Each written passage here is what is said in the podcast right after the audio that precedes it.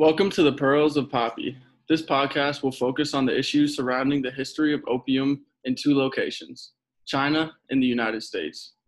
We will be investigating how the two main exploiters, the British Empire and Big Pharma, impacted these societies with addiction crises of mass proportion. In our first episode, we will be discussing the science of opium addiction and how this knowledge of addiction was known in the scientific community before the opioid crisis ensued globally.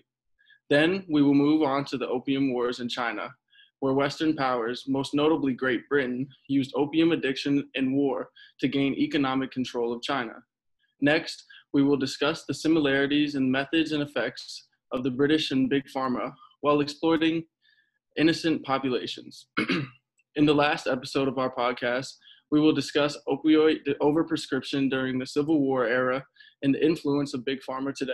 We hope you enjoy the podcast.